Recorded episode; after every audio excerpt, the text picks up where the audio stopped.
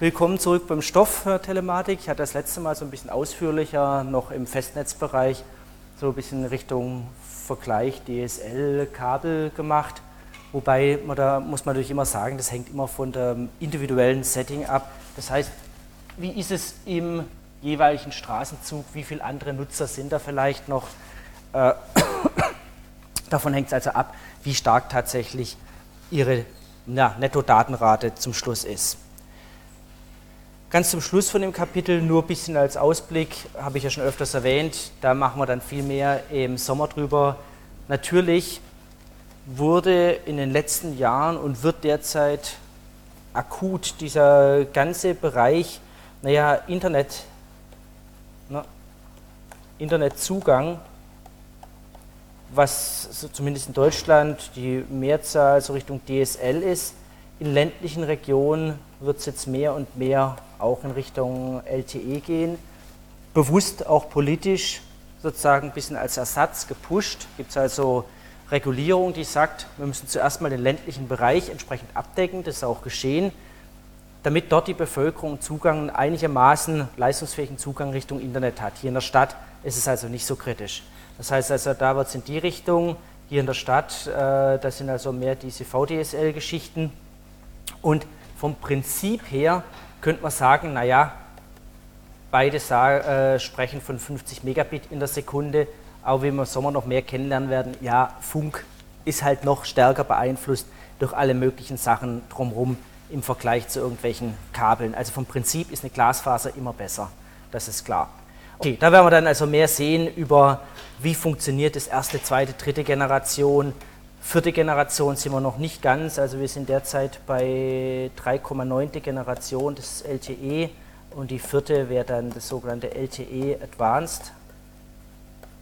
LTE Advanced und da gehen wir dann zu einem Gigabit pro Sekunde auf mobile Endgeräte. Das ist dann schon eine ganze Ecke.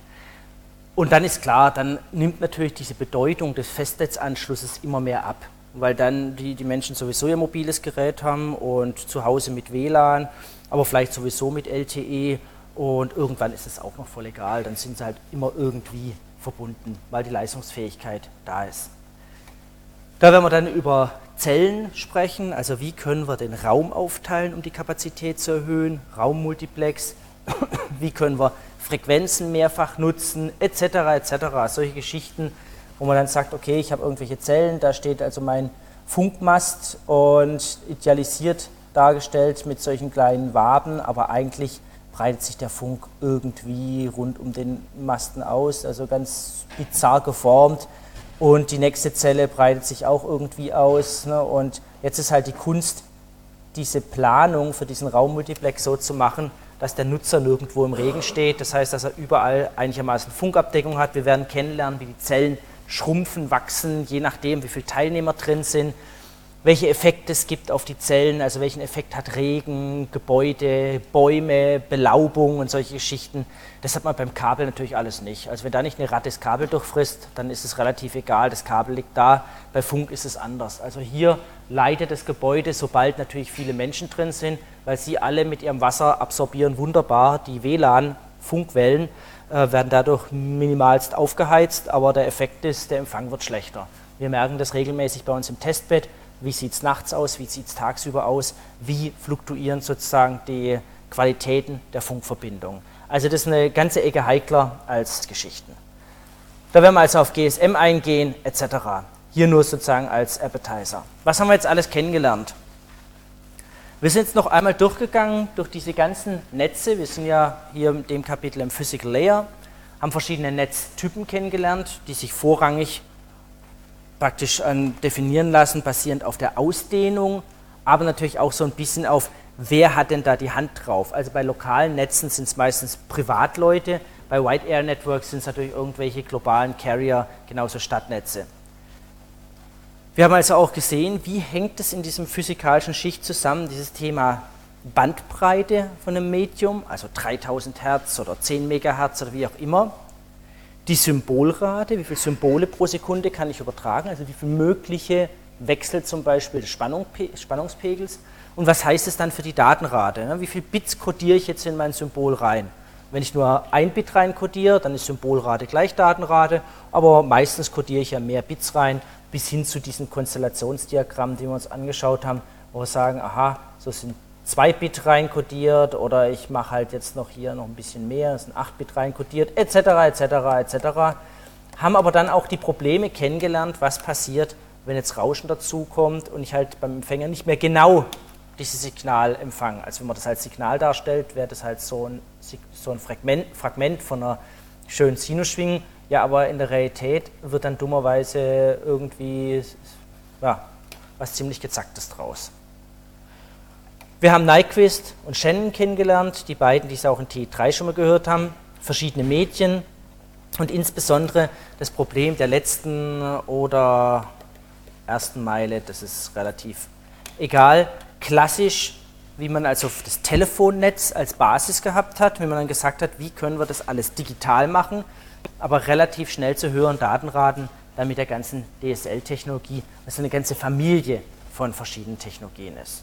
Gut, und wie gesagt, der Ausblick, das sind dann eher so Satelliten- und Mobilfunknetze, mehr im Sommer dann zu dem ganzen Mobilen. Okay, das ist eigentlich zum physikalischen Schicht. Da kann man natürlich, wenn man jetzt Nachrichtentechnik hört, noch viel, viel, viel, viel mehr machen. Also auch theoretisch natürlich noch viel, viel mehr, auch praktisch noch viel, viel mehr. Das ist ganz klar. Aber wir wollen ja relativ schnell in Richtung Protokolle kommen, in Richtung Internet, da wo sozusagen die eigentliche Software anfängt. Man muss aber natürlich die Probleme von unten kennen und auch die Begrenzung, um zu wissen, was kann ich weiter oben machen. Okay, sind zu der physikalischen Schicht, Bitübertragungsschicht noch irgendwelche Fragen, irgendwas unklar? Hm? Ja? Und ähm, da waren die Angebote deswegen, die alle direkt untereinander miteinander verbunden sind. Und da war meine Frage, wie sowas gemacht wird, ob das wieder auch die Verbindung ansprechen wollten, oder das ist ja weltweit nicht und dann jeder mit jedem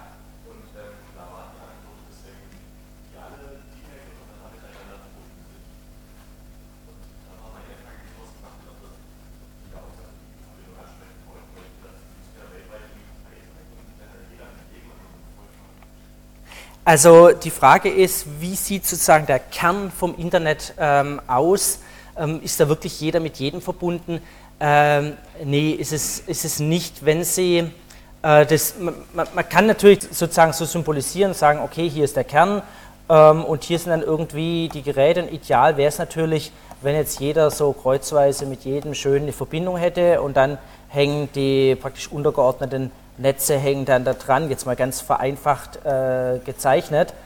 Äh, da ist es so, dass typischerweise es große Netzbetreiber gibt, die haben ihre weltweiten Netze, aber da ist auch nicht jeder mit jedem verbunden, sondern, und das werden wir dann noch kennenlernen, wenn wir zu den Schicht 3 kommen, wenn Sie ein Netz, zum Beispiel das hier gezeichnete Netz von einem Betreiber A haben und jetzt kommt irgendein Betreiber B, der jetzt natürlich ähm, geografisch vielleicht seinen, seinen Kern so hat, machen wir da mal Runde, jetzt kann man nichts mehr erkennen, ähm, dann gibt es ein paar Punkte, wo der B mit dem A einen Übergang hat. Also der B hat dann auch seine Verbindung vielleicht untereinander und hat dann vielleicht einen Übergang hier und einen Übergang da. Und das sind diese äh, Interchanges, da gibt es also verschiedene, auch in Deutschland, X6, BX6 und so weiter, wo dann verschiedene Netzbetreiber ganz gezielten Übergang haben. Also muss ich so vorstellen, dass ich als Netzbetreiber, Backbone-Betreiber praktisch mein weltweites Netz aufbaue nach meinen Kriterien. Also ich habe vielleicht einen Schwerpunkt in Südamerika und ich habe vielleicht einen anderen einen Schwerpunkt eher im asiatischen Raum und hat dann irgendwo eine Übergabestelle, wo er sagt, und hier haben wir ein Peering-Abkommen mit irgendeinem anderen Netzbetreiber und der hat dann vielleicht irgendwo anders sein Netz aufgespannt. Aber es ist keineswegs so, dass da jeder mit jedem verbunden ist, äh, weil typischerweise sind es alles Glasfasern. Alles Glasfasern, die irgendwo liegen. Und Satelliten als Übertragungstechnik ist weitgehend in den Hintergrund geraten. Das gibt es schon noch, also Satelliten, das kann man schon noch machen, da kann man schon noch einiges mit anbinden, aber einfach die Datenraten sind viel zu niedrig. Also das ist, äh, da kommt man nicht mal so weit. Deswegen gibt es immer wieder äh, solche Peering Points, also äh, in Frankfurt DX6, in Berlin äh, der Peering Point. Es gibt noch zig weitere und dort stehen dann, also ganz grob gesagt in einem Gebäude, dann die Kisten von den verschiedenen Betreibern und die sind miteinander verbunden. Aber nicht überall. Also das heißt, wenn einer, beispielsweise, ohne dass es jetzt konkret genauso sein muss, aber wenn der eine bei Vodafone Kunde ist und der andere bei Telefonica und äh, die sitzen beide sozusagen im gleichen Haus, dann könnte es sein, theoretisch, dass die Daten von Berlin nach Frankfurt gehen, von Frankfurt wieder nach Berlin gehen. Theoretisch hätten die nicht in Berlin auch so einen Übergabepunkt. Also von daher ist da, da kommen also kommerzielle Interessen rein, ähm, da kommen noch viele weitere Interessen rein, wo dann tatsächlich die Daten rübergehen. Wer dazu äh, mehr wissen will, äh, der Matthias Wählisch, Mitarbeiter von mir, die, der betreut ein Projekt, wo es genau um solche Sachen geht. Das heißt, wie kann man überhaupt feststellen, wie sieht das Internet aus? Weil wir alle sagen immer, das ist das Internet und das ist so eine Wolke und da stecken die Daten rein, irgendwo kommen sie raus, aber äh, wie sieht es eigentlich aus? Also wie sind eigentlich die Strukturen? Stimmt es zum Beispiel, wenn ich jetzt sage, naja, der eine schickt seine Daten von Berlin nach Frankfurt und zurück, oder geht es vielleicht doch eher über Magdeburg und zurück, oder wie sieht es eigentlich aus? Äh, und da laufen Projekte, wir haben ein Projekt, das heißt dann auch äh, Pyroskop mit TU München zusammen und da schauen wir zum Beispiel rein, wie sieht denn tatsächlich die Struktur aus? Warum ist das wichtig? Ja, was ist, wenn ein Teil ausfällt? Das Problem heute ist, wenn heute ein Teil vom Internet ausfällt, wissen wir gar nicht, was alles betroffen ist. Also ganz einfaches Beispiel. In England hat eine Fluggesellschaft auf einmal äh, keine Tickets mehr ausgeben können. Da habe ich gedacht, warum denn das? Warum geht es nicht mehr? Weil irgendwo im südosteuropäischen Raum, ich weiß nicht mehr in welchem Land es war, jemand bei Bauarbeiten eine Glasfaser durchgerissen hat. Und die schon lange ihr Ticketsystem outgesourced haben, ich weiß nicht mehr, in irgendeinem Land, war es Griechenland oder sonst wo.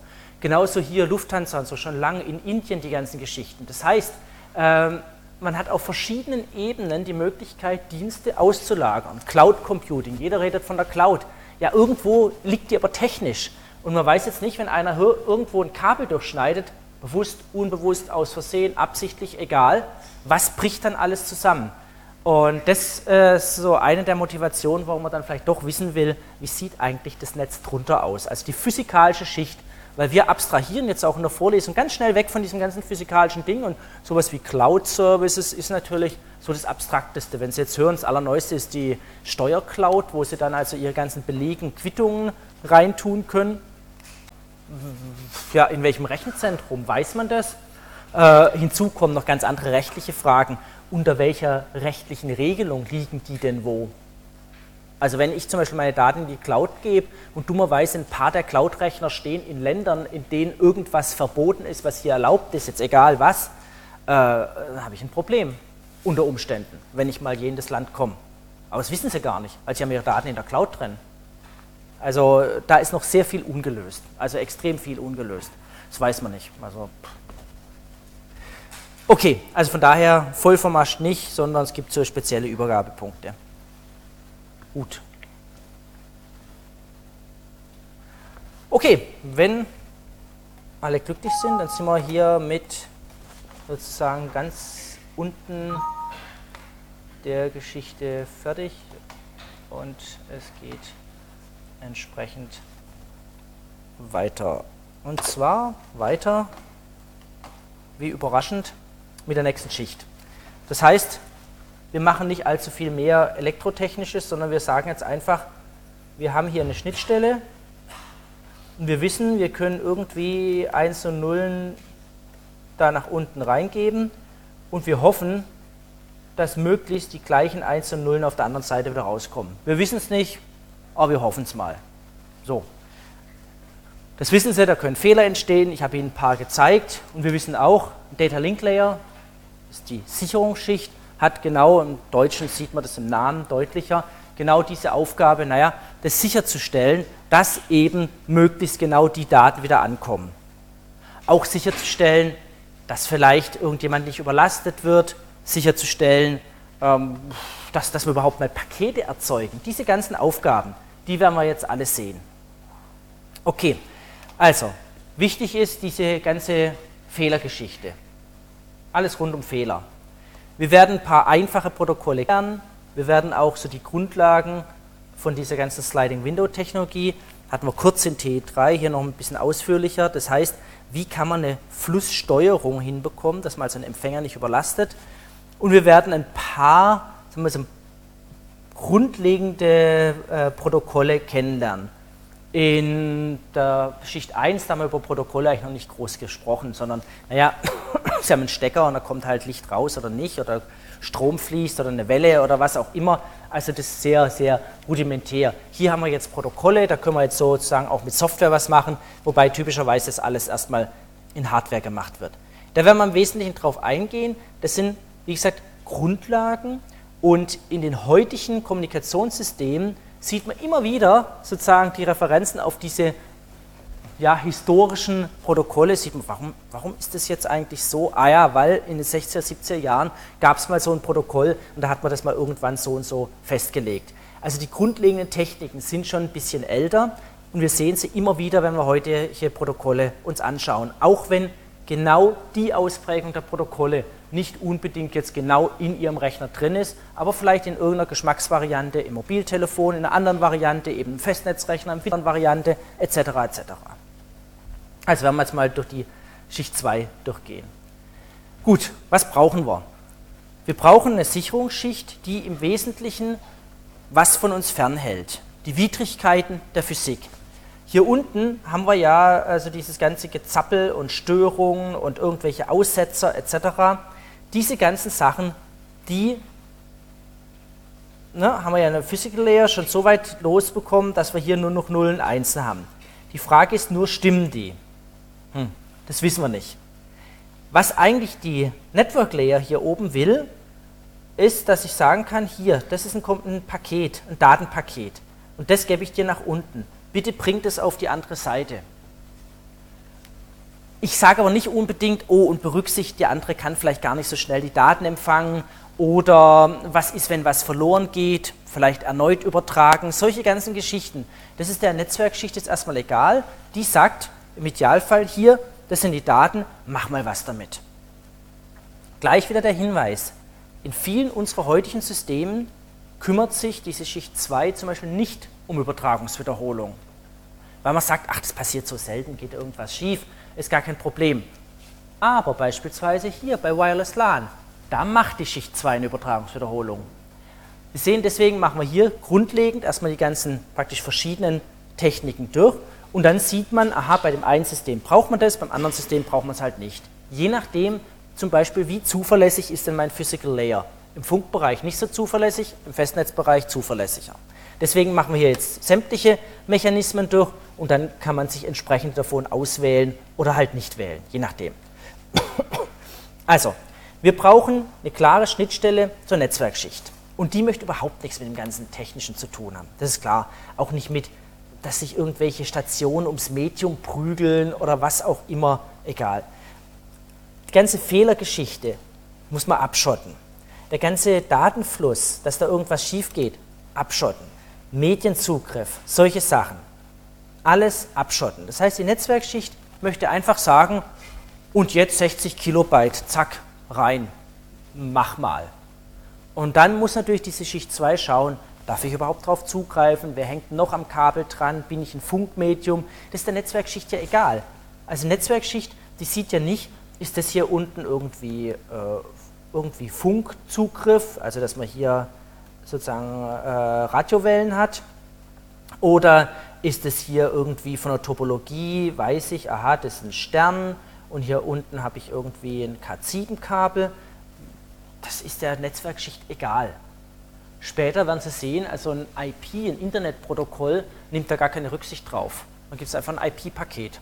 Und das IP-Paket geht von Schicht 3 zu Schicht 3, real natürlich von Schicht 3 zu Schicht 2, Schicht 1, übers Kabel und wieder hoch. Aber dem ist es egal, ob da ein WLAN drunter hängt oder ob da ein DSL-System oder was auch immer drunter hängt. Also es muss sich irgendwie abschotten. Also diese typische Schichtenidee. Was gibt es da? Eine ganze Menge an Standards.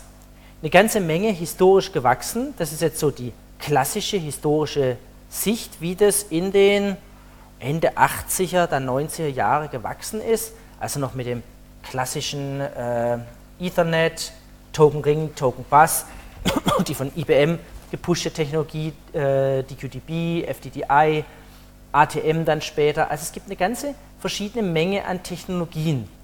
Und diese ganze verschiedene Menge an Technologien, und das geht ja heute weiter mit ne, zig verschiedene WLAN, WLAN-Standards, kommen wir alles noch dazu. Das ist erstmal so, wie es entstanden ist. Schon die möchte man natürlich abschotten und hat innerhalb dieser Schicht 2 damals in 18 sich überlegt, wir brauchen eine Schicht, eine sogenannte Logic Link Control, die jetzt hin eine einheitliche Schnittstelle bietet, aber nach unten mit den verschiedenen Technologien zusammenarbeiten kann.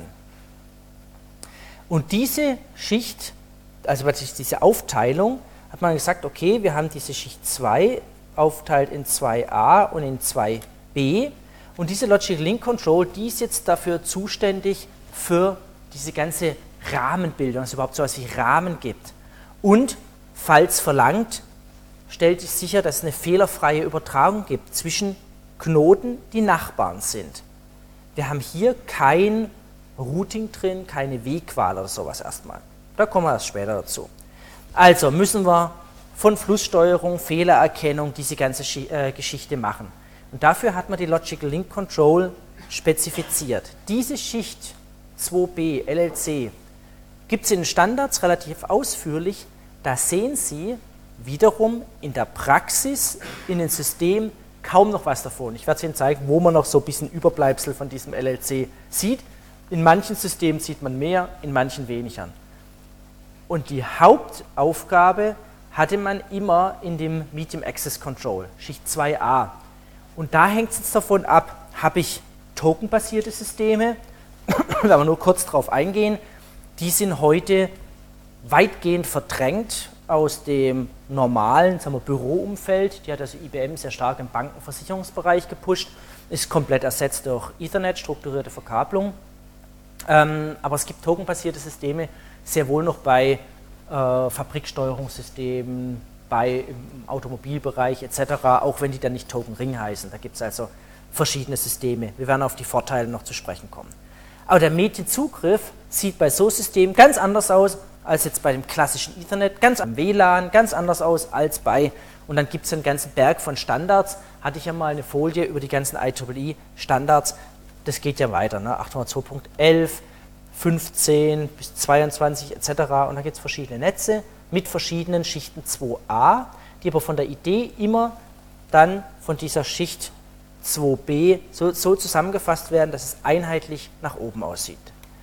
Das ist natürlich schon gleich mal eine Kritik an der ganzen Schichterei. Aha, da hat man jetzt eine Schicht und gleich unterteilt man es wieder in Unterschichten. Gut, muss man halt kennen. So ist es, wenn wir dann noch bei Gelegenheit immer wieder drauf eingehen. Was ist es, was eigentlich die Schicht 2 macht? Naja, kennen wir eigentlich schon aus dem einführenden Kapitel. Gut, wir haben den Dienst für die höher liegende äh, Schicht tragen. Aus dem Paket wird, wie man sieht, die Nutzlast für die Schicht runter. Das heißt also, ich habe hier irgendwo äh, in den höheren Schichten, also größer gleich 3, erzeuge ich irgendwelche Pakete. Ich habe meine Schnittstelle, bin hier in der Schicht 2 und die Schicht 2 baut ein Paketkopf davor. Das ist nicht überraschend, das machen die anderen Schichten auch, aber baut auch einen Anhang hinten dran. Das werden wir sehen, das brauchen wir für unsere Prüfsumme. Die hängt hinten dran. Das ganze Teil heißt auf der Schicht 2 Rahmen oder Frame. Äh, einfach nur ein anderer Name für Paket. Da ist nichts Magisches anderes dahinter. Einfach nur, ob ich jetzt Paket sage oder Frame sage, das ist eigentlich ziemlich egal. Rahmen, Packet, Frame äh, haben sich einfach bestimmte Begriffe eingebürgert. Das heißt, wenn man von Rahmen spricht, meint man meistens Schicht 2. Okay. So, das ist eigentlich das und auf der anderen Seite wird alles ausgepackt. Nicht besonders überraschend. Wir wissen auch, dass wir natürlich, eigentlich wollen wir hier oben ja kommunizieren, ne? Irgendwelche zwei Menschen wollen kommunizieren und wir wissen, wir bilden es ab sozusagen auf virtuelle Kommunikation immer zwischen den Ebenen und so ist es hier auch. Damit die Schicht 3 virtuell miteinander kommunizieren kann, gibt es dann die Schicht 2 und die tut so, als könnte sie miteinander kommunizieren, kann es aber auch nicht, weil nur ganz zum Schluss na, über die, was weiß ich, verdrillte Kupferadern, da kann man dann wirklich kommunizieren. Das ist also klar. Was mache ich? Ich biete als Schicht 2 Dienste an. man hat bei der Standardisierung sich sehr viel überlegt, was könnte man denn alles anbieten? Nochmal, in allen Kommunikationssystemen. Nicht, dass Sie sagen, ja, aber mein Ethernet macht doch überhaupt nicht den, den Dienst. Ja, ist richtig. Nicht alle machen alles. Also der einfachste Dienst ist natürlich unbestätigt, verbindungslos. Haben wir kennengelernt, was das bedeutet. Unbestätigt und verbindungslos. Verbindungslos heißt, es wird keine Verbindung aufgebaut. Verbindungsorientiert wäre ja Verbindungsaufbauphase, Datenübertragungsphase, Verbindungsabbauphase. Verbindungslos heißt einfach, ich schicke nur. Das eine Konzept. Das andere ist unacknowledged, unbestätigt. Das heißt, ich schicke was und warte auf gar keine Bestätigung. Also es gibt keinerlei Verbindung, alle unabhängig voneinander und dies, das Ziel bestätigt auch nichts. Das ist sozusagen das Allereinfachste.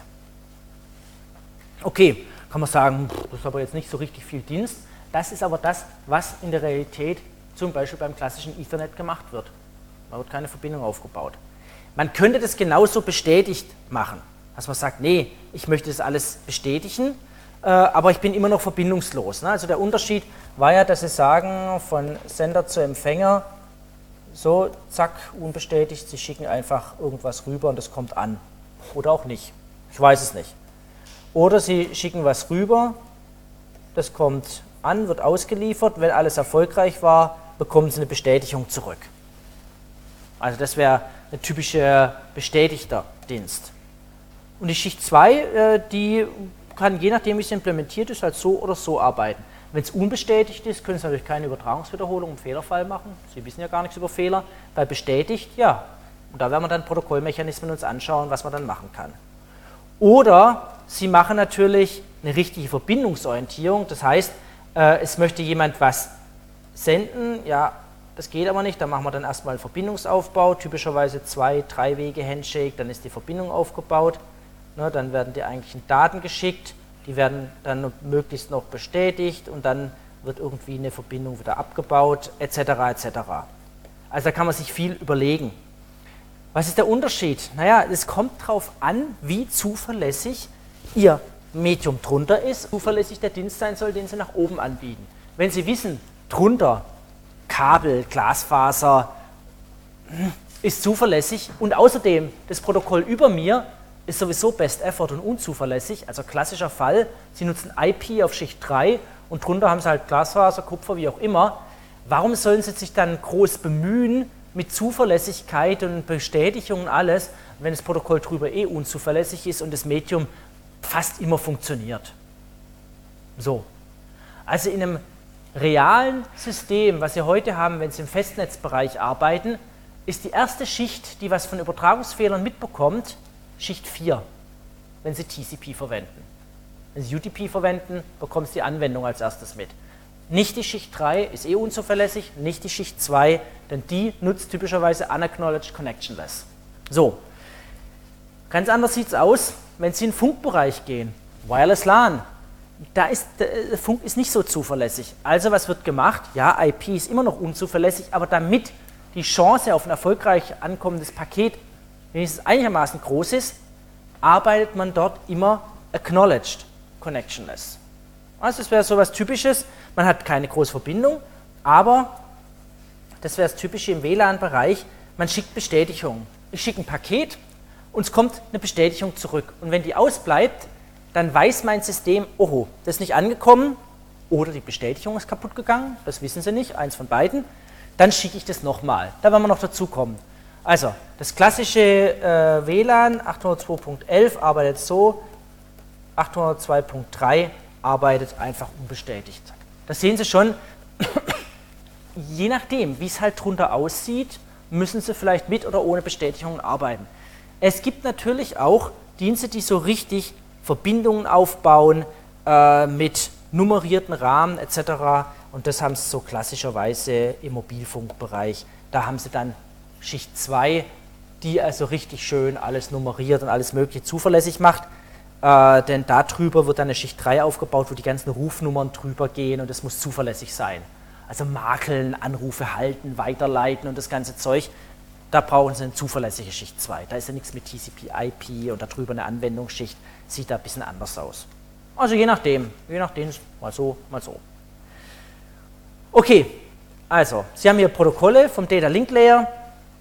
Sie haben in dem wenn Sie jetzt beispielsweise äh, die Schicht 3 anschauen, Router anschauen, dann sieht es im Großen und Ganzen so aus, dass Sie in der Schicht 3 haben Sie die eigentliche Routing-Tätigkeit, Schicht 3, kennen wir noch so grob, und dann haben Sie praktisch, sagen wir mal, Netzwerk-Adapterkarten. Und da muss diese Data Link Layer, MAC Layer und die ganze Sache bis zur Schicht 1, also hier ist Schicht 2, äh, irgendwo ist natürlich dann die Schicht 1 realisiert. Und je nachdem, je nach Adapterkarte, kann das natürlich leicht unterschiedlich aussehen. Also ganz simpel. Was machen wir jetzt? Ja, wir müssen jetzt einen Rahmen aufbauen. Da habe ich gesagt, das ist also Aufgabe von dieser Schicht 2. Wir bauen immer, und so ist ja bei allen unseren Schichten, wir bekommen was von oben, irgendwelche Daten, typischerweise noch ein paar Zusatzsteuerinformationen dazu, was soll man vielleicht machen, vielleicht noch irgendwas mit Dienstgüte, werden wir noch sehen. Aber wir bekommen irgendwelche Daten und bauen jetzt unseren Kopf dran. Also müssen wir uns jetzt darum kümmern, wie sieht so ein Kopf aus? Adressen, Rahmennummern, je nachdem, das ist klar. Wir müssen uns darum kümmern, wie markieren wir denn überhaupt den Rahmen. Da werden wir unterschiedliche Varianten kennen. Also wie sagen wir, hier fängt er an und hier hört er auf. Noch was dran, hier hört er auf. Oder woher wissen wir das eigentlich? Das ist nicht ganz immer so trivial. Wir können das also mit speziellen Markierungen machen, die wir kennenlernen. Oder wir sagen, wir haben hier praktisch einen Start und eine gewisse Längenangabe. Es gibt noch die Variante, äh, dass man die Codierung auf der Schicht 1, die folgte bestimmten Regeln. Wir haben kennengelernt zum Beispiel Differential Non-Return to Zero, hat bestimmte Regeln. Oder wir haben kennengelernt Manchester-Codierung, Gleichstromfreiheit, solche Sachen. Und diese Regeln kann man bewusst verletzen und diese Verletzungen, die kann man erkennen und kann sagen, aha, da fängt ein Rahmen an, da hört er auf. Das verletzt natürlich so ein bisschen das Schichtenprinzip, weil natürlich diese Rahmenkennung, die für die Schicht 2 ist, die wird jetzt der Schicht 1 draufgedrückt und dort wird ein Fehler gemacht, bewusst, um zu sagen, hier fängt auf Schicht 2 was neu an.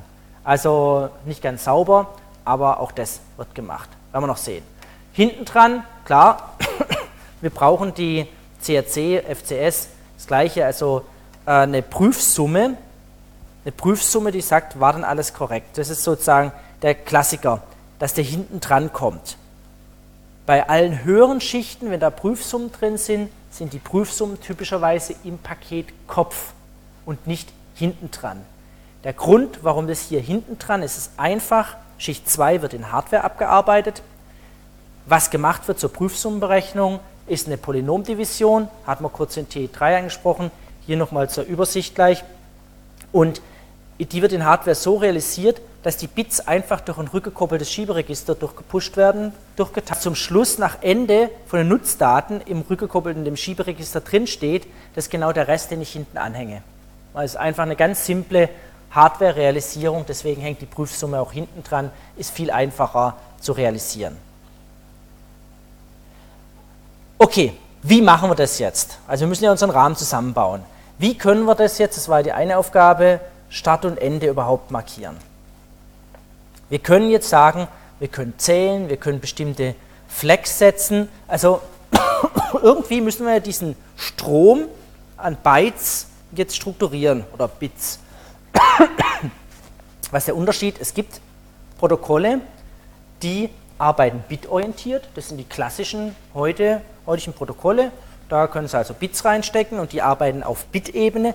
Es gibt auch Protokolle, die arbeiten auf Byte- oder auf äh, Zeichenebene. Das heißt, die kleinste Einheit ist sozusagen ein Zeichen, 7-Bit kodiert oder 8-Bit kodiertes Zeichen. Wie wird das jetzt gemacht? Sie müssen nämlich in diesem Strom, der zum Beispiel jetzt bei Ihnen ankommt, irgendwie erkennen, aha, hier ist der Rahmen 1, hier ist der Rahmen 2, hier ist der Rahmen 3. Also wie erkennen Sie, weil das da oben ist ja nur eins, äh, das geht ja einfach weiter. Also woran erkennen Sie, ah, diese Null, die gehört gerade noch da vorne, ab der 1 fängt das nächste an. Das müssen Sie irgendwie machen. Wie wird das jetzt gemacht? Naja, es gibt ganz einfache Variante, dass man zum Beispiel sagt, jetzt zum Beispiel zeichenorientiert, ist egal vom Prinzip, irgendwann fangen wir mal an, also davor war Schweigen im Walde und dann fangen wir an. Und das allererste, was kommt, das allererste Zeichen, steht 5 drin, das sagt einfach, okay, 1, 2, 3, 4, 5. Aha, die sozusagen, das ist jetzt 1. Und dann steht halt wieder eine 5 drin. Und dann haben wir wieder 1, 2, 3, 4, 5. Gleich husten. Okay, das heißt, Sie können natürlich jetzt einfach so durchzählen, also relativ simple Geschichte. Vorteil, das ist eine einfache Geschichte, klar. Also man sieht, hm, man kann einfach zählen. Vorteil ist auch, Sie wissen genau, wie groß ist dieser Overhead, der Mehraufwand, also zu finden. Das heißt, der Vorteil ist, der Overhead ist immer praktisch sozusagen berechenbar. Sie wissen, je nachdem, wie lang der Rahmen ist, aha, ich habe hier ein Zeichen. Das ist sozusagen der Vorteil. Der Nachteil ist natürlich, wenn Sie da drin einen Fehler haben, so wie hier, ja, woher soll man das wissen? Also wenn statt der 5 die 7 hier drin steht, dann denkt man, naja, wir sind einfach 7 gehören zu dem Rahmen. Und dann wird das nächste als Zeichen interpretiert, aha, das ist also ein kleiner und dann wird hier der Zweier interpretiert und dann wird der Vierer interpretiert ja, und dann wird der Siebener interpretiert. So, natürlich komplett falsch. Das ist natürlich der Nachteil. Das heißt, wenn Sie einmal aus dem sozusagen der Takt rausgeraten, dann zählen Sie komplett falsch.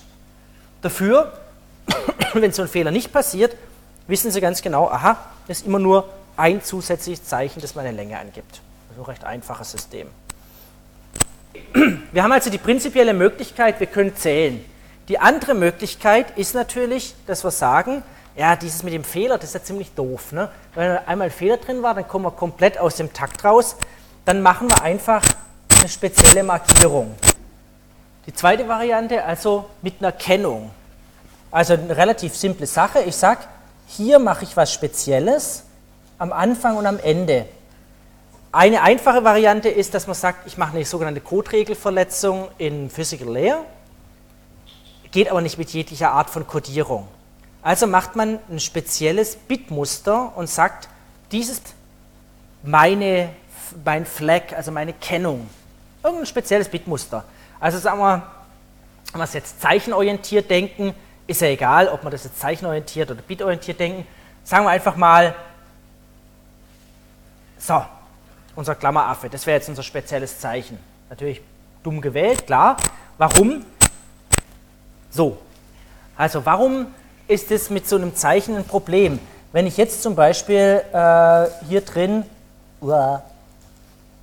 meine E-Mail-Adresse übertrage, nur so irgendwas, ups, so meine E-Mail-Adresse, äh, dann würde er das Päckchen natürlich genau hier schon beenden, weil er sagt, okay, aha, hm, das ist also keine gute Idee, sowas zu machen. Das ist klar. Also, was hat man sich gesagt? ich muss irgendwie kennzeichnen, praktisch die Rolle von diesem Zeichen.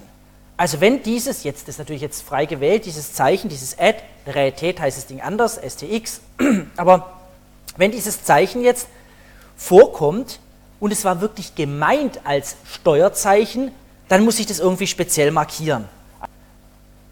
Flagbytes, äh, ja, großer Nachteil, macht man deswegen in heutigen Protokollen so nicht mehr. Man hat es aber gelernt und das eigentliche, was Sie kennen sollten, Bitstuffing, das ist das Wesentliche, nämlich man hat ein bestimmtes 0, 6 mal die 1 und wieder 0 sozusagen als Muster.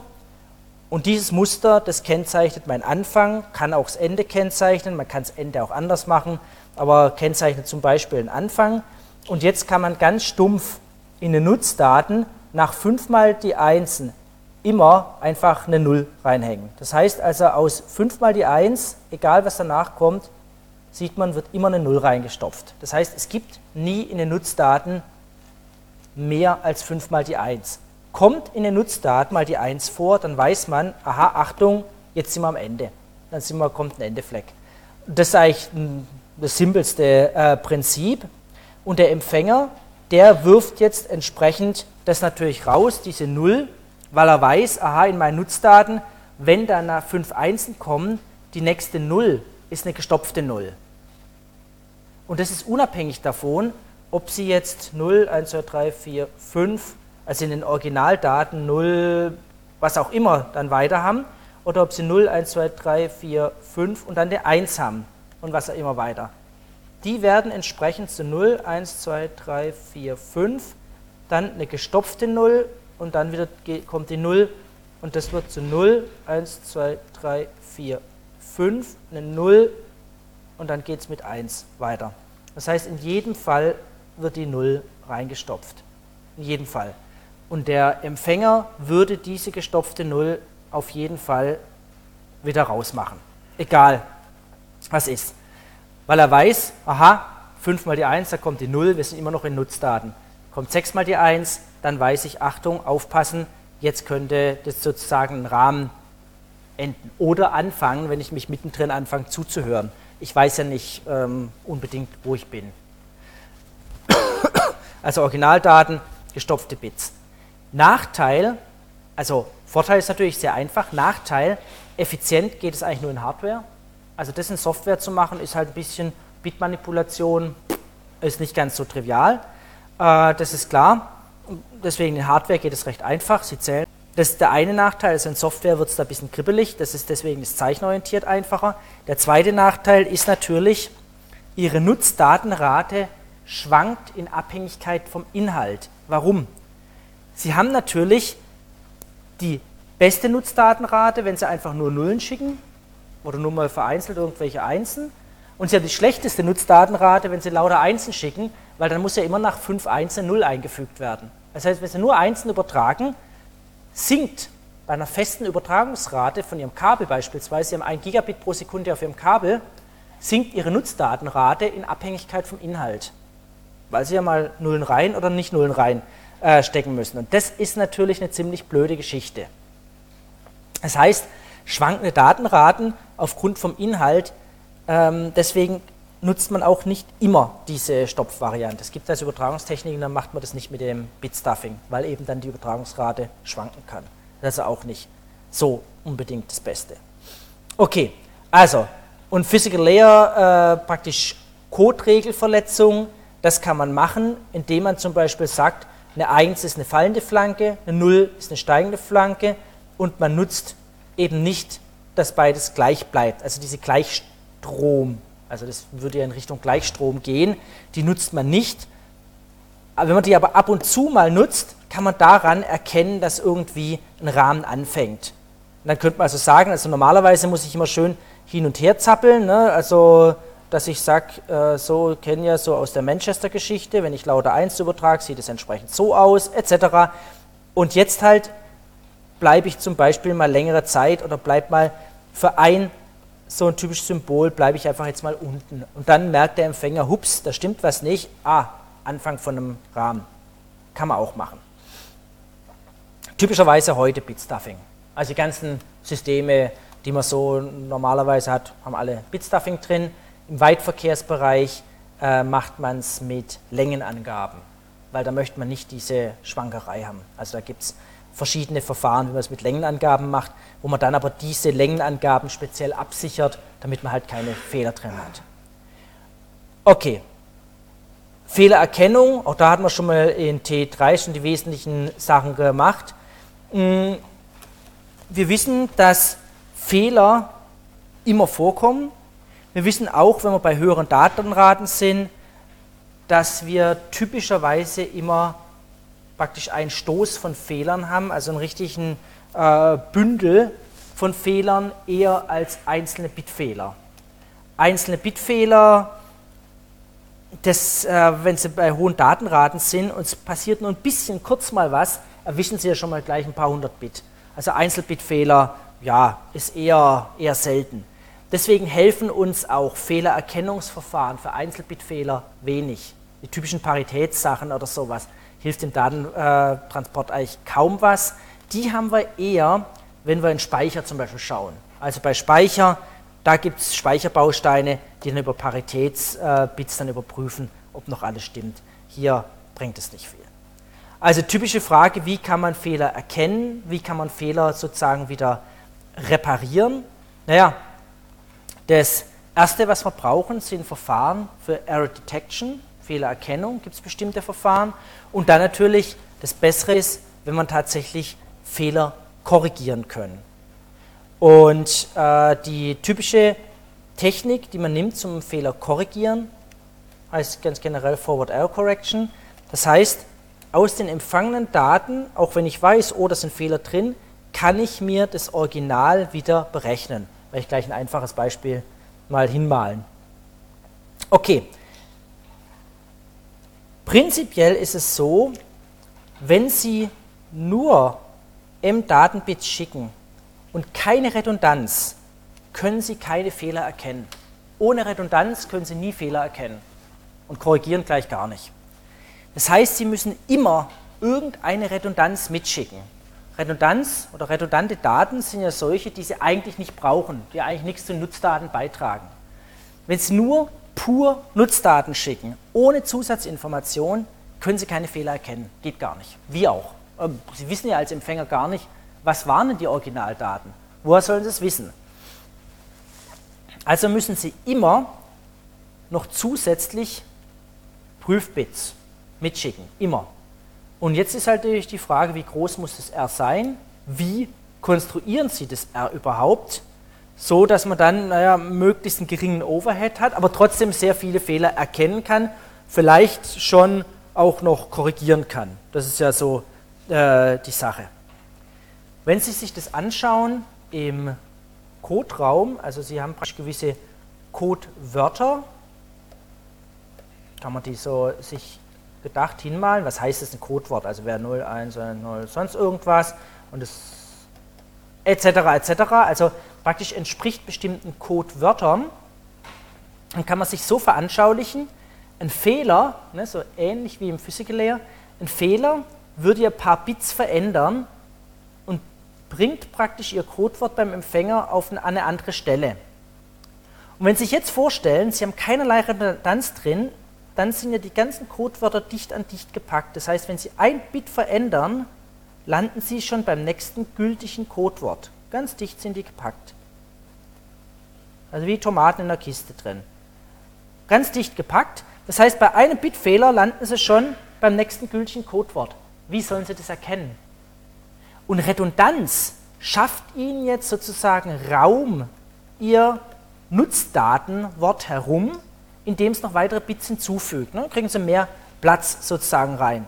Und jetzt Fehler passieren und Sie liegen mit dem empfangenen Codewort noch innerhalb von diesem, jetzt sagen wir mal, Kreis, ist natürlich n-dimensional etc. pp., dann können Sie das sogar korrigieren, auf jeden Fall erkennen.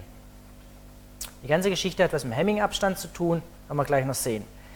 Also das ist eigentlich die ganze Idee, warum Sie sozusagen Redundanz reinfügen müssen, um diese Tomaten in der Kiste ein bisschen auseinanderzubringen. Das heißt, wenn ein bisschen was daneben rutscht aufgrund von Bitfehlern, Sie die auf jeden Fall erkennen können und im Idealfall sogar korrigieren können. Das heißt die ganze Grundidee. Wenn R gleich 0 ist, geht es nicht. Dann können Sie gar nichts machen. Ne?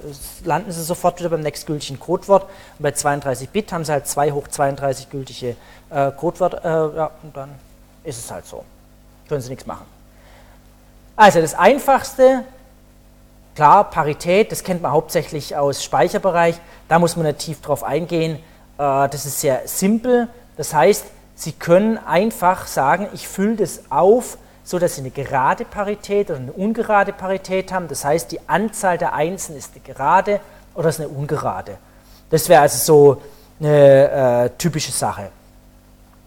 Paritätsbits, wenn Sie das nehmen, können Sie prinzipiell immer nur eine ungerade Anzahl von Fehlern erkennen. Ist klar, Sie können erkennen, wenn ein Bit kippt, Sie können erkennen, wenn drei, fünf etc. kippen. Die gerade, also alle Fehler, die eine gerade Anzahl kippen, ja, wie sollen Sie die erkennen? Geht ja gar nicht.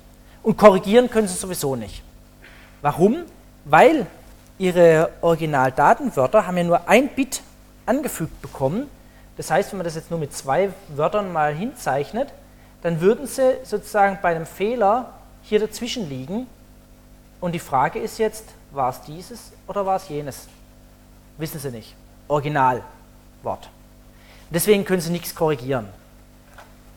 So, also das ist sehr simpel. Jetzt gibt es natürlich da ganz viele Varianten, wie Sie Längsparität, Querparität berechnen können und, und, und. Sind teilweise historische Verfahren, oder teilweise Verfahren, die im Speicherbereich verwendet werden, weil es da sehr selten ist, dass irgendwas schief geht. Und wenn dann ein kippt, das können Sie dann gleich erkennen.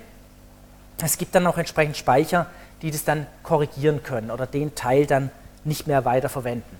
Heutzutage wird es natürlich deutlich komplexer gemacht, also gerade bei RAID-Systemen, wie werden bei Festplatten, wie werden Fehler erkannt, wie werden Bereiche ausgeschlossen und so weiter.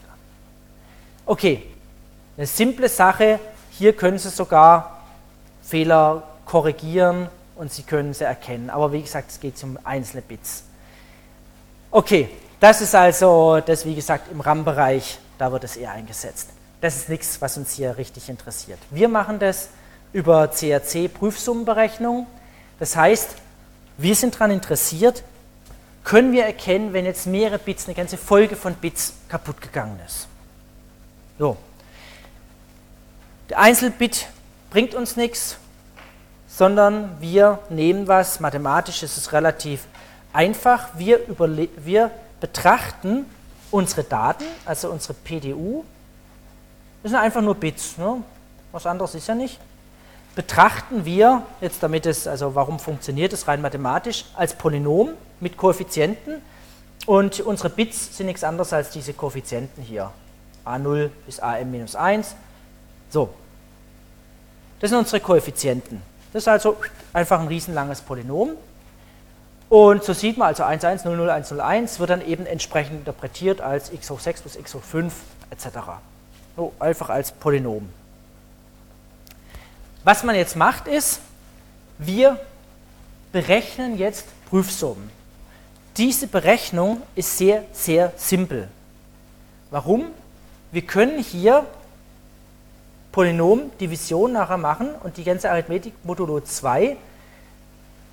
Wir brauchen keinen Übertrag. Addition und Subtraktion ist genau das gleiche, denn wir nutzen hierfür einfach ein Exklusiv-Oder.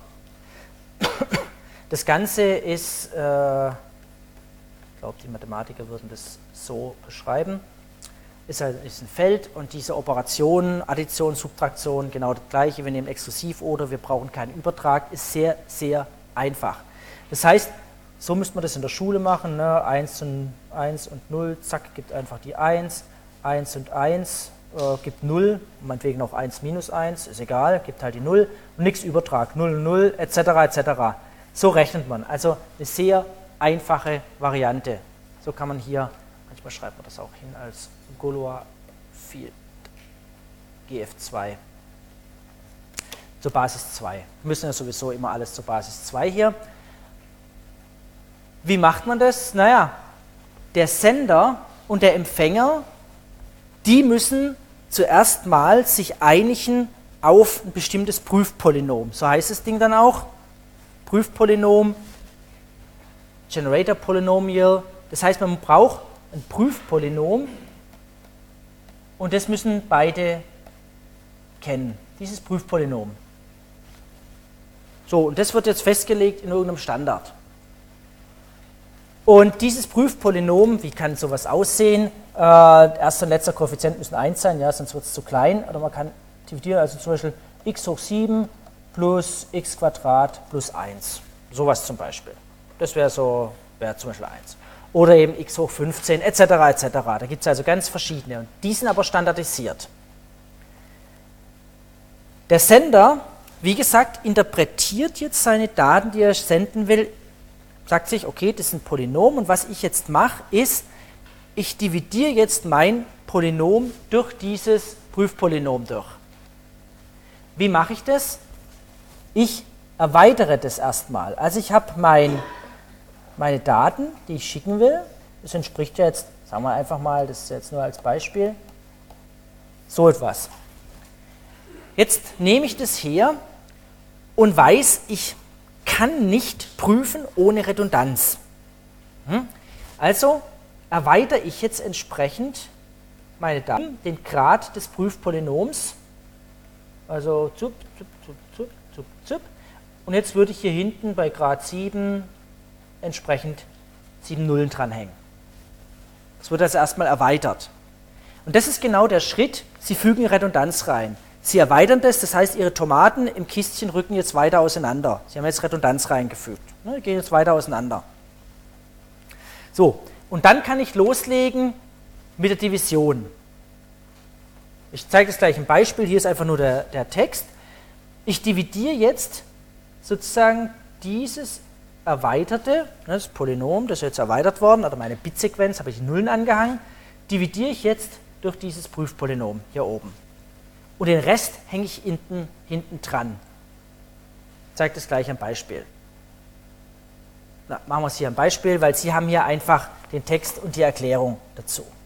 So, also das sind jetzt beispielsweise meine Daten und mein Generator Polynomial, mein Prüfpolynom x hoch 4 plus x plus 1. Nur ein Beispiel. Der erste Schritt ist, der Sender erweitert jetzt. Er sagt sich, aha, hier Grad 4 erweitern um 4 Nullen. Und das ist genau diese Redundanz, die ich jetzt reinstecke.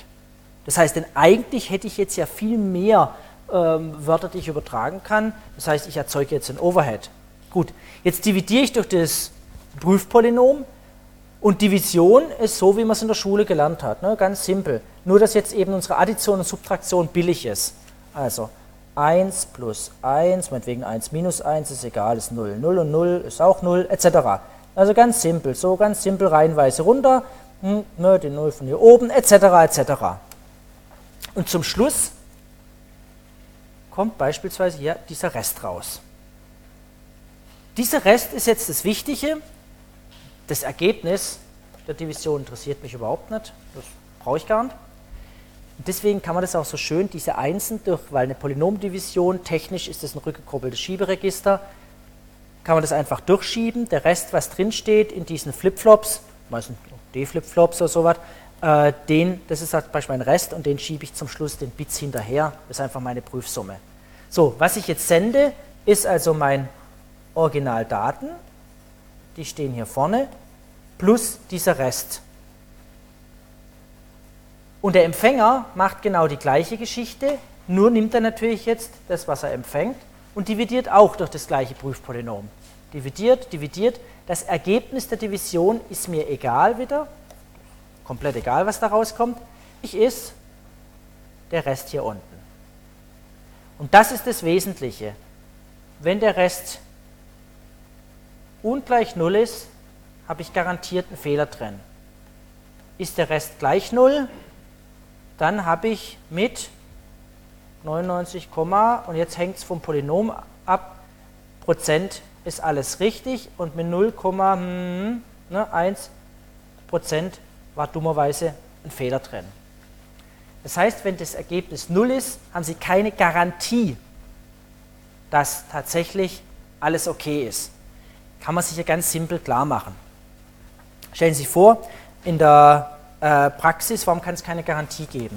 In der Praxis sagen wir jetzt einfach mal, Ethernet-Paket 1500 Byte, mal ganz, ganz simpel, äh, entspricht 12.000 Bits. So, das sind Ihre Nutzdaten, Ethernet-Paket. Sie haben eine sogenannte CRC, CRC 16 oder CRC 32, egal, Sie hängen also an diese Nutzdaten hinten nochmal sozusagen, sagen wir einfach mal plus 16 Bit Prüfsumme hinten dran. Jetzt ist es ja, äh, und diese, ne, und auf diese 16 Bit, das sind immer, ist der Rest von der Division. Das heißt, Sie nehmen ja immer diese 12.000, jetzt sagen wir mal das große Paket her, diese 12.000 Bit, dividieren die durch das Prüfpolynom, kommt ein Rest raus. Also im Prinzip bilden Sie ja diese möglichen Wörter, die Sie übertragen wollen, auf eine Prüfsumme ab. Wie viele Möglichkeiten gibt es hier? Das ist immer so der Klassiker, Schweißausbruch in der mündlichen Prüfung. Ja, gut, also jetzt ich 12.000 Bit, wenn ich 12.000 Bit habe, 12.000 Bit, wie viele Möglichkeiten gibt es? Alle Kombinationen sind nicht gerade wenig. Ne? Also das ist schon ziemlich viel. 2 hoch 12.000. Mögliche gültige Datenwörter, die Sie ja übertragen wollen. Und die bilden Sie jetzt ab durch diese Prüfsummenbildung auf 16 Bit. Wie viele mögliche Prüfsummen haben Sie? Ja, 2 hoch 16. Das sollte relativ einleuchtend sein, dass das Ding nicht besonders bijektiv ist. Also da so, ähm, so rum wieder ne, geht nicht. Also schon das zeigt einem eindrücklich, ähm, sie, es kann schon mal, das werden natürlich sehr viele auf den gleichen Rest abgebildet. Das ist schon mal das eine. Ist schon mal relativ klar. Ähm, warum kann jetzt diese Prüfsumme, ähm, ne, also sehen Sie schon relativ eindeutig, wenn da irgendwie eine Prüfsumme ist, dann kann das natürlich schon sein, dass die Division 0 gibt. Das stimmt alles. Nur dummerweise war das halt für ein anderes, auch gültiges Codewort, äh, gültiges, gültige Daten, die halt auch auf das abgebildet wurden. Weil Sie sehen ja, wie viele sozusagen 2 hoch 12.000 auf diese 2 hoch 16 abgebildet werden. Und ähm, das schaffen sie halt nicht, dass das eindeutig ist. Klappt ja gar nicht. Also kann der Fehlerteufel so gemein sein, dass er praktisch vorne ihre Nutzdaten so verändert, dass bei der Polynomdivision genau der gleiche Rest hinten rauskommt. Ist relativ einleuchtend. Der zweite Grund, warum das nicht hundertprozentig Garantie ist, ist ganz einfach durch den Fehler Nutzdaten plus Prüfsumme so manipulieren, dass es wieder stimmt. Also Sie können auf was ganz anderes kommen, auf ganz anderer Rest, äh, auf ganz andere Nutzdaten, aber zusammen passt es halt wieder. Die Chance gibt es ja auch. Also das heißt, der Fehlerteufel könnte so gemein sein, dass er genau so Bits dreht, dass es wieder hinhaut. Deswegen, das ist sozusagen die einleuchtende äh, Sache, warum Sie nicht garantieren können, dass es fehlerlos ist.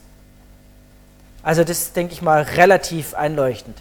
Wenn das natürlich nicht 0 rauskommt, dann sind Sie ganz sicher, da war ein Fehler drin. Wenn 0 rauskommt, ja, und jetzt hängt es halt von der Leistungsfähigkeit äh, des, der, des Prüfpolynoms ab. Wie gesagt, Sie haben es in Unterlagen auch nochmal schriftlich. Also korrekt ist, ups, holla, in Anführungszeichen gemeint. Auch wenn ich jetzt da reingemalt habe. Das ist äh, hier noch die Randbemerkung, man kann das mit 0 vorbelegen, man kann das genauso mit äh, Einsen vorbelegen. Das hängt vom System ab. So, wenn ich jetzt Fehler reinmache, das ist klar, dann kann ich äh, die hoffentlich erkennen. Sie haben hier in Unterlagen auch ein Beispiel drin, wo der Fehler eben nicht erkannt wird, weil eben geschickterweise so durch eine Fehlerbits manipuliert wurden, dass man es halt nicht erkennt.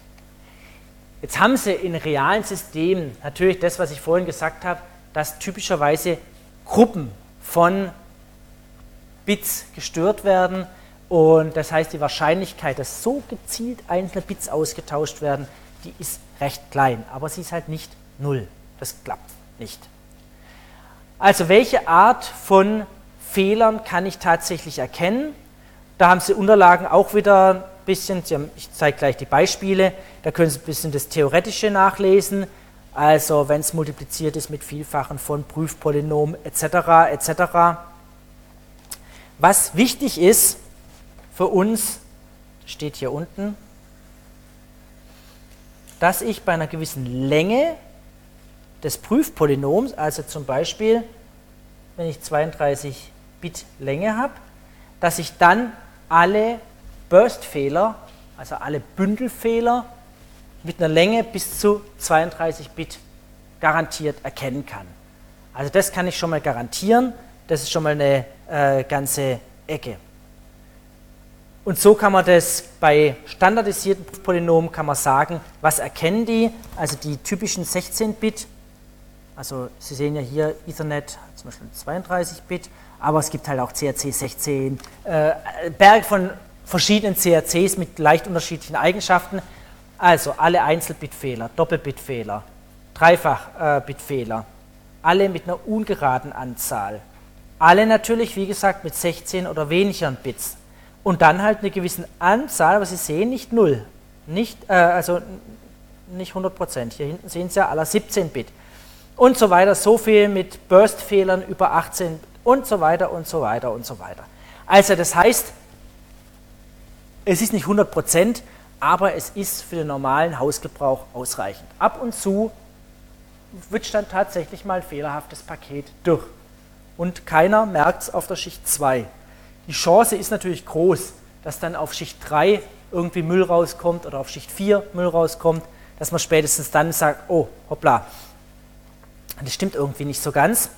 Ähm, aber wie gesagt, Das ist sozusagen relativ robustes Verfahren mit den klitzekleinen Nachteilen und kann vor allem in Hardware sehr schnell gemacht werden. Denk, dran denken, die Schicht 2 arbeitet in sogenannter Line Speed. Das heißt, wenn da ein Router steht, der einen 10 Gigabit Anschluss oder einen 40 Gigabit pro Sekunde Anschluss hat, muss diese Prüfsummenberechnung mit 40 Gigabit pro Sekunde klarkommen. Das geführt werden, wird die Berechnung gemacht, wird genauso die Fehlererkennung gemacht. Das ist also reine Hardware, die es halt sehr schnell macht, aber ist halt dadurch, dass rückgekoppelt Schieberegister, so kann man das implementieren, ist es relativ einfach von der äh, Bauart. Jo. Ja, also sogenannte Bündelfehler. Bündelfehler, also wenn man jetzt irgendwie das so hinmalen würde, dann wäre ein Bündelfehler der Länge 5, würde hier zum Beispiel die 5 Bits betreffen. Das wäre ein Bündelfehler. Komplett praktisch, genau, also komplett gestört. Sonst wäre es ja wenn Sie jetzt, sonst wäre es ja zwei Einzelbündelfehler, die würde er auch erkennen, beispielsweise. Also jetzt komplett gedreht, zum Beispiel. Das wäre jetzt dann also wirklich ein, Bündel, ein Bündelfehler, äh, bei dem alle, äh, bei dem praktisch alle zerstört sind. Es kann ja auch sein, was hier jetzt sozusagen nicht gezeigt ist, es könnte ja sein, dass je nach Physical Layer auch sozusagen ähm, ne, Sie empfangen sauber Ihre einzelnen Nullen und dann auf einmal nichts. Und äh, gut, jetzt kommt es auf System an, wie reagieren Sie jetzt auf nichts. Also geben Sie jetzt der Schicht 2 sozusagen einfach mal kurze Sendepause, könnte man machen, oder ähm, tun Sie es wirklich als, ja, ja, als lauter 1 oder lauter Nullen, je nachdem machen. Aber Bündelfehler sind eigentlich immer diejenigen, die also wirklich am Stück die ganzen betreffen. Weil sonst hätten sie ja, wenn man es jetzt streng nimmt, wenn sie sagen, das hier wäre eine Null, dann hätten es halt so äh, zweimal, zweimal zwei. Also gibt auch, könnte auch sagen, naja, die liegen nah beieinander, deswegen ist ein Bündel, aber eigentlich sind es jetzt so zweimal, zweimal zwei, die aber auch erkannt werden. Weil wenn man sagt, also alle alle Fehler in dem Fall mit 16 oder weniger Bit, dann das wird also auch erkannt. Also auch wenn mehrfach sozusagen sowas äh, dann drin wäre, das würde, das würde die erkennen. Aber wenn es gezielt irgendwie verstreut ist, man sieht ja, es bleibt so eine Restfehlerrate. Also wenn Sie das jetzt gezielt machen würden, also im Extremfall mit Länge 1 gezielt, dann halt nicht. Also ich könnte jetzt nicht sagen, ob die CRC jetzt automatisch das hier erkennt. Aber wenn Sie wirklich am Stück zerstört ist, also wenn da zum Beispiel einfach was fehlen würde, digital geht es ja nicht, kann ja, kann ja 0 oder 1 sein, äh, dann kann man das erkennen. Aber Burst wäre wirklich am Stück. Sie sehen, es erkennt nicht alles. Also es wird nicht, wird nicht jede beliebige Kombination erkannt, aber eben bestimmte. Also Dreifach, Doppel, äh, Three-Bit-Errors. Sehen ja, hier steht aber jetzt zum Beispiel schon nicht drin, äh, hier also hier steht nicht dabei 4-Bit-Errors. Das steht hier zum Beispiel nicht dabei. Also hier steht nur drin, Einzel, ja.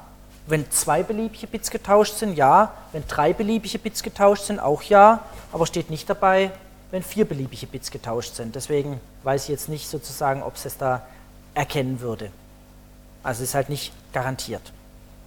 Nur wenn sie echt zusammenhängen, dann ja. Okay, also klar, ein, der einfachste Fehler ist, man kann einfach mehrfache vom Generator-Polynom drauf addieren und schon wird es nicht erkannt. Implementierung, müssen wir jetzt auch nicht äh, tiefer drauf eingehen, äh, aber nur damit Sie es mal gesehen haben, so sieht es oder so kann es zum Beispiel aussehen. Sie haben also ein Schieberegister und Sie können diese Exklusiv-Oder-Geschichten machen, da wird es reingetaktet. Und, äh, Generator-Polynom, das Generatorpolynom, das steht hier unten. Und irgendwo kommen dann Ihre Daten rein, kommen hinten raus, werden die Nutzdaten durchgeschoben und zum Schluss steht dann Ihr Rest im Register drin. Und das wird dann einfach noch hinterhergejagt. Okay, also da haben Sie einfach nur mal so ein Beispiel, was man sich anschauen kann in den Unterlagen, wie es dann gemacht wird, ohne dass wir das jetzt hier durchxen müssen. Soll es nur mal zeigen, aha, so funktioniert es, so werden Stück für Stück die Daten dadurch gepumpt. Das ist die Implementierung dazu. Jetzt hat man es im Video auch als Film. Wenn man schnell genug anguckt. Okay, Software kann man das auch machen. Klar, Sie haben in Unterlagen noch viele weitere Codebeispiele drin, die wir hier garantiert nicht durchgehen werden. Aber es ist natürlich, ähm, ja, hier haben Sie Beispiel, Bitmanipulationen sind nicht so effizient im Vergleich zu natürlich reiner Hardware. Aber logischerweise geht alles. Das ist nicht die Frage. Okay, ähm, der Punkt, jetzt haben wir einen Fehler erkannt. Haben Implementierungen dazu, haben Fehler erkannt. Schöner ist natürlich, wenn wir Fehler korrigieren können. Äh, das ist klar. Es gibt Möglichkeiten, dass man die Fehler nicht nur sagt, da ist irgendwas, sondern dass man auch sagt, eigentlich war es dies oder jenes. Spezielle Übertragungstechniken, so 80er, 90er Jahre, war da ein großer Hype drum, um ATM, Asynchronous Transfer Mode. Da wurde es 5 Byte Paketkopf, 48 Byte Nutzdaten, sogenannte Zellen, nennt man die Teile hier, also kleine Rahmen, also auch für Schicht 2. Und hier in diesem Paketkopf gab es, das letzte Byte war die Prüfsumme, auch ein Generatorpolynom. Und da hat man das so gemacht, dass man Fehler korrigieren kann. Das kann man also bei äh, Ethernet nicht machen. Also die Ethernet-Prüfsumme hatte ich Ihnen ja gerade gezeigt, ne, bei, na, bei, ich habe einfach mal 1500 Byte gesagt, 2 hoch 12.000, äh, da ist es relativ offensichtlich, wohin wollen Sie da korrigieren. Also da klappt es nicht, hier klappt es. Nur so Randbemerkung. Ich werde das an einem ganz einfachen Beispiel mal zeigen, wie man Fehler korrigieren kann, indem man Redundanz macht. Sozusagen das Einfachste, was Sie machen können, ist, Sie machen, äh, sagen wir mal, drei Pakete. Also irgendwie mein Paket 1 wäre 1, 0, 1, 1. Mein Paket 2 wäre 1, 0, 0, 0. Ist egal, mein Paket 3 ist immer so nicht vorbereitete Beispiele, sind hochgradig gefährlich. Ähm, das sind jetzt meine drei Pakete. Und wie kann ich jetzt eine Fehlerkorrektur machen? Das simpelste ist, ein, ist Exklusiv-Oder. Wenn Sie Exklusiv-Oder machen und das Ergebnis des Exklusiv-Oders übertragen. Also erzeuge ich mir ein Redundanzpaket, indem ich sage, 1 XOR 1 ist 0. Also 1 XOR 0 ist 1 und 1 XOR 1 ist 0. 0, 0 bleibt 0, 0, 1 ist 1, 1, 1 ist 0, 0, 0, 0. So, habe ein Redundanzpaket mir gebaut. Jetzt übertrage ich diese aneinander, zum Beispiel P1, P2, P3, Redundanzpaket. Die übertrage ich. So, jetzt kommt der Blitz und zerschießt mir P2. Natürlich Randbemerkung, ich muss wissen, welches Paket zerschossen wurde. Aber was habe ich jetzt? Ich habe erhalten P1 mit 1, 0, 1, 1. P2 ist Pech, habe ich nicht. P3 habe ich mit 0, 1, 2, 3. Und ich habe mein Redundanzpaket mit 0, 1, 0, 0. So, dann berechne ich wieder ganz naiv mein XOR und hoffe, dass P2 rauskommt 1, 1 ist 0 und 0, 0. 1, 1 ist 0, 0 ist 0. 0, 1 ist 1, 1, 1 ist 0. 1, 0 ist 1, 1, 0 ist 1. Und siehe da, ich habe mein Original P2 wieder berechnet. Das ist jetzt also ein ganz simples, einfaches Verfahren. Wir sehen, Sie berechnen ganz billig mit Exklusiv-Oder ein Redundanzpaket und schicken das einfach mit und Sie können somit ein komplett verloren gegangenes Paket wieder erzeugen. Natürlich, Sie müssen wissen, welches verloren gegangen ist. Da brauchen wir sowas wie Paketnummern, Köpfe und so, werden wir alles noch kennenlernen. Das ist klar. Und wenn jetzt natürlich mehr verloren geht oder mal ein bisschen hier ein Fehler drin ist, ein bisschen da ein Fehler drin ist, dann klappt das nicht. Das ist ja nur ein Beispiel. Also so können Sie es machen und so können Sie sich vorstellen, mit so einfachen Verfahren oder ausgefuchsteren Verfahren können Sie natürlich auch Festplatten sichern. Wow. Also Sie können natürlich so aus drei Festplatten die vierte berechnen und wenn irgendwo was Fehler ist, können Sie natürlich die Originaldaten wieder zurückberechnen. RAID 5, bisschen ausgefeilter, da macht man genau solche Sachen. Also ist natürlich jetzt, wie gesagt, hier nur ganz simpel mal hingemalt, so ein einfaches Beispiel. Warum das Ganze funktioniert? Der Hintergrund, ich hatte es Ihnen mit Tomaten erklärt, in einer Kiste, äh, natürlich hat die Informatik das ein bisschen vornehmer und feiner. Äh, Hamming-Codes, das Ganze beruht darauf, dass die Wörter meiner Nutzdaten im Raum einen bestimmten Abstand haben, also meine Tomätchen in der Kiste, ob ich erkennen und korrigieren kann.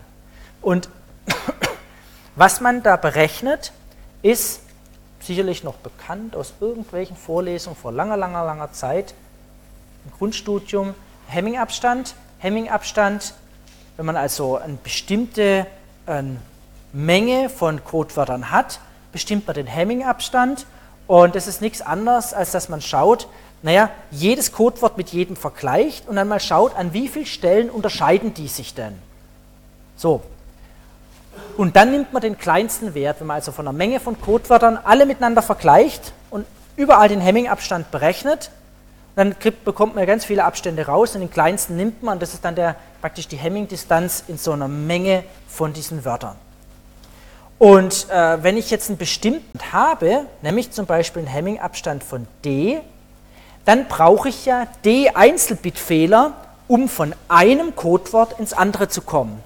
Das ist also genau sozusagen, wenn ich jetzt wieder mit Tomaten arbeite, mit meinen gültigen Codewörtern, äh, sehe ich, wenn die jetzt einen Abstand von 1, 2, 3, 4, 5 haben, also einen Abstand 5, Sehen Sie, da müssen Sie immer, also jeder Abstand ist, Sie ändern ein Bit in Richtung von, dem, von einem Codewort C1 in einem Codewort C2. Immer ein Bit müssen Sie jetzt dran rum sozusagen drehen und kommen dann näher in Richtung von einem anderen Codewort. Was natürlich im Umkehrschluss heißt, alles zwischen den beiden dicken Tomaten, den beiden Codewörtern, die können Sie alle erkennen. Gar kein Problem. Also Sie können diese ganzen Bitfehler erkennen. Noch schöner ist natürlich, Sie können hier sogar einen Strich durchziehen und sagen, ich kann sogar korrigieren, denn die beiden liegen näher an C1, also vermutlich war es mal C1, die beiden liegen näher an C2, also und so kann ich Fehler erkennen und Fehler korrigieren in Abhängigkeit vom Abstand. Also das ist genau das, was ich gerade erklärt habe mit diesem Hamming-Distanz eines Codes. Man hat diese ganzen Codewörter, man nutzt natürlich nicht alles, sonst haben wir ein Problem. Man hat eine Liste von legalen Codewörtern, vergleicht alle und nimmt dann sozusagen den minimalen Hamming-Abstand. Und das ist der Hamming-Abstand eines ganzen Codes. Also jedes Codewort einfach mit jedem vergleichen und schauen, was ist der minimale Abstand. So, und dann komme ich auf den Hamming-Abstand und genau diesen Hamming-Abstand, den brauche ich jetzt und der steckt dahinter, wenn ich sage, ich kann Fehler erkennen oder ich kann Fehler korrigieren, indem ich jetzt hergehe und sage, okay, wenn ich D-Bit-Fehler erkennen kann oder erkennen will, brauche ich mindestens einen Abstand von D plus 1. Ist ja klar, weil ansonsten wenn ich, bin ich ja schon auf dem nächsten gültigen Codewort. Das ist also genau mein Beispiel von gerade eben, ne? zack, zack und so weiter, bis ich dort bin. wenn ich es korrigieren will, bis zu D-Bit-Fehler korrigieren will, brauche ich einen Abstand von 2D plus 1. Das war das Beispiel, dass man sagt, naja, okay, ähm, zu welcher, auf welche Seite gehören denn diese fehlerhaften Wörter? Denn wenn ich was empfange, habe ich ja Bitfehler drin. So, jetzt liege ich außerhalb von einem gültigen Codewort. Jetzt zu welchem gehört es? Und da kann ich mich natürlich nur zu dem entscheiden, das jetzt näher liegt. Und was nicht klappt, ist, wenn ich genau auf der Mitte liege, dann weiß ich es nicht mehr. Das ist klar. Also das ist die Idee und das kann man natürlich jetzt einfach mal, wenn ich zum Beispiel vier gültige Codewörter habe, sehr einfach gemacht kann ich ein Hamming-Distanz berechnen. Also die ist hier relativ klar, 5. Nämlich, wenn ich W1 und W2 vergleiche, zum Beispiel, habe ich 5 äh, etc. Gut, habe ich also einen Abstand 5, kann ich ja 4-Bit-Fehler erkennen und 2-Bit-Fehler kann ich korrigieren. So, und jetzt kann man, wenn man jetzt irgendwas wie in dem Beispiel empfängt, kann man relativ einfach sehen, naja, wahrscheinlich wahrhaft, kann ich also korrigieren. Wenn ich natürlich jetzt hier 3-Bit-Fehler drin habe, dann kann ich nur noch erkennen, es war was falsch, aber ich weiß jetzt nicht mehr äh, so, sozusagen, oder ich kann es nicht mehr zu dem Original zurück, sondern ich würde das sozusagen falsch korrigieren. Das heißt also, 3-Bit-Fehler kann ich noch erkennen, kann sie auch korrigieren, aber leider falsch. Das ist natürlich jetzt nicht mehr besonders sinnvoll. Also das ist der relativ einfache Zusammenhang mit diesen ganzen Geschichten Hemming-Abstand, Fehlererkennung, Fehlerkorrektur. Gut, die haben in Unterlagen dann noch eine ganze Menge mehr drin. Wir werden, ich werde also nicht tiefer reingehen auf das, wie man dann Codes konstruieren kann. Da finden Sie noch Beispiele dann auf den Übungsblättern, wie man sich entsprechend Codes herstellen kann mit bestimmten Eigenschaften. Gibt es bestimmte Matrizen, da kann man multiplizieren etc., kann sich Codes generieren. Werde ich also hier in der Vorlesung nicht tiefer drauf eingehen. Das finden Sie dann alles auf dem Übungsblatt. Schauen Sie entsprechend rein. Es kommt dann demnächst die Lösung zum dritten Übungsblatt etc. etc. Die Zugriffe sind schon deutlich besser geworden, aber ist, wir sind noch immer noch nicht bei allen 115 Teilnehmern. Gut, dann vielen Dank für heute.